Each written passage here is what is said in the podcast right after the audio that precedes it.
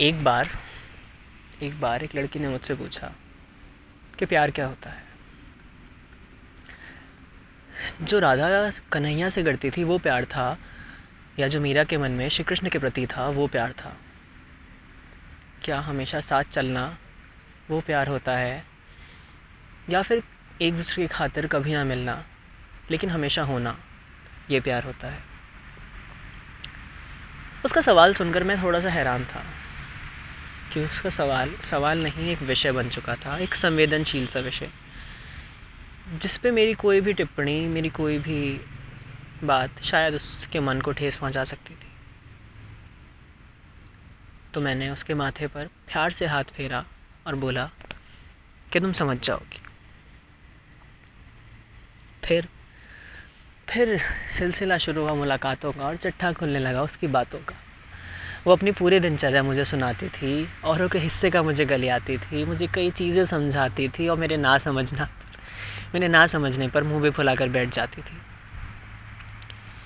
ना जाने ना जाने कब हम बातों ही बातों में इतना खो गए कि शायद बातों ही बातों में एक दूसरे के हो गए।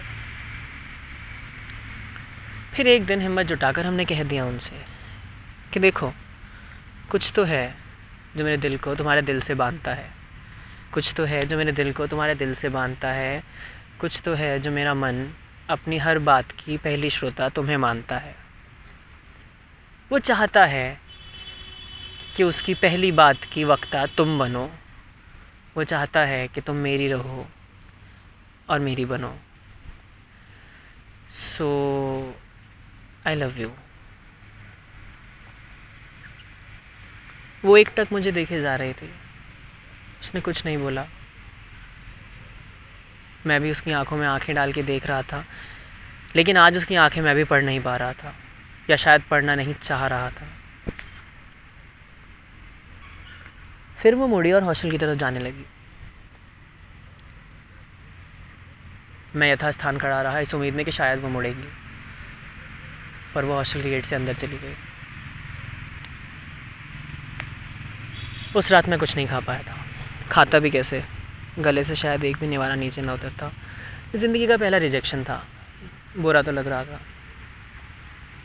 मैं अपने कमरे पे गया। अपने फ़ोन का नेट ऑन किया। फ़ोन पटक के बिस्तर पर लेट गया। फिर सोचा व्हाट्सएप चलाऊँगा तो शायद थोड़ा सा अच्छा लगेगा। फ़ोन उठाया तो सबसे ऊपर उसका टेक्स्ट आया हुआ था। मेरे हाथों ने तुरंत टेक्स्ट खोला और उस पर लिखा था, क्यों? क्यों चाहते हो मुझे इतना? जब जानते हो कि अंजाम तक पहुँचना ही मुनासिब नहीं। क्यों चाहते हो मुझे इतना, जब तुम भी जानते हो मुझे, मुझसे ही? क्यों मेरे लिए तुम दुनिया से लड़ जाते हो? मेरी आँखों में साथ रहने के सपने सजाते हो? क्या बेतहाशा सी पसंद नहीं मैं तुम्हें? क्यों जो मेरे भीतर छुपा है, उसे बाहर लाना चाहते हो?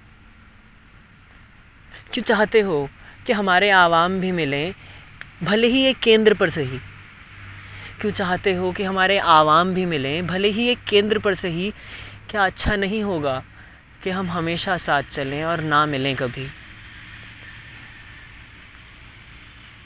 जब जानते हो कि अंजाम तक पहुँचना ही मुनासिब नहीं तो क्यों चाहते हो इतना मुझे?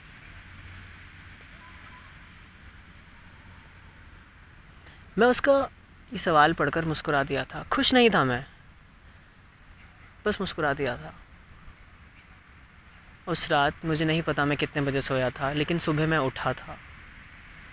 सुबह उठते ही मैंने सबसे पहले उसका चैट खोला। उसको बोला, गुड मॉर्निंग। आज कितने बजे तक क्लासेस हैं तुम्हारी?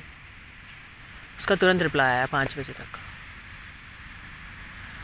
मुझे पता है मैंने वो नौ से पाँच का समय कैसे काटा है। कैसे हर घंटे को मैंने साठ मिनट में बांटा है? कैसे हर मिनट का एक साठवा भाग मुझे काटता था? कैसे उस भाग से बचने के लिए मैं भागता था? पाँच बजते ही मैं दौड़ा दौड़ा कैंटीन बैक साइड गया। वो पहले ही से ही वहाँ मेरा इंतज़ार कर रही थी। हम दोनों बैठ गए। वो आधा घंटे तक कुछ नहीं बोली।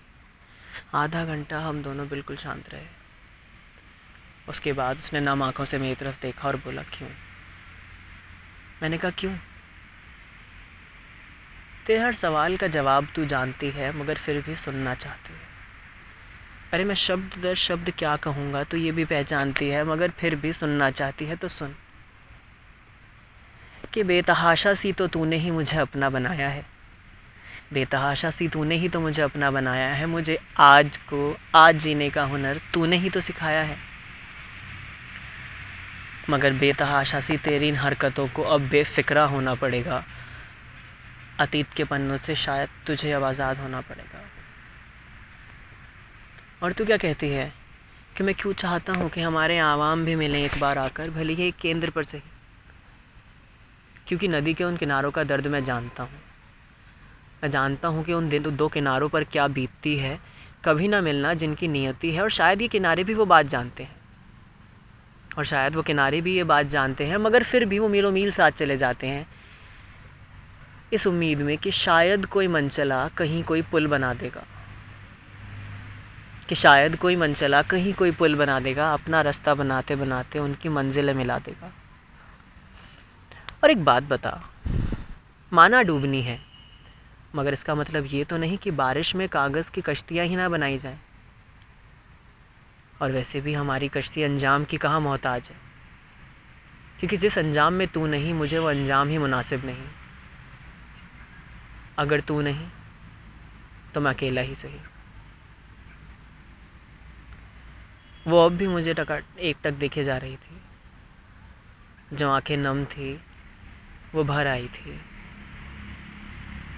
शायद से जो भावनाएँ तीन चार दिन से अंदर छुपी हुई थी, वो घर आई थी।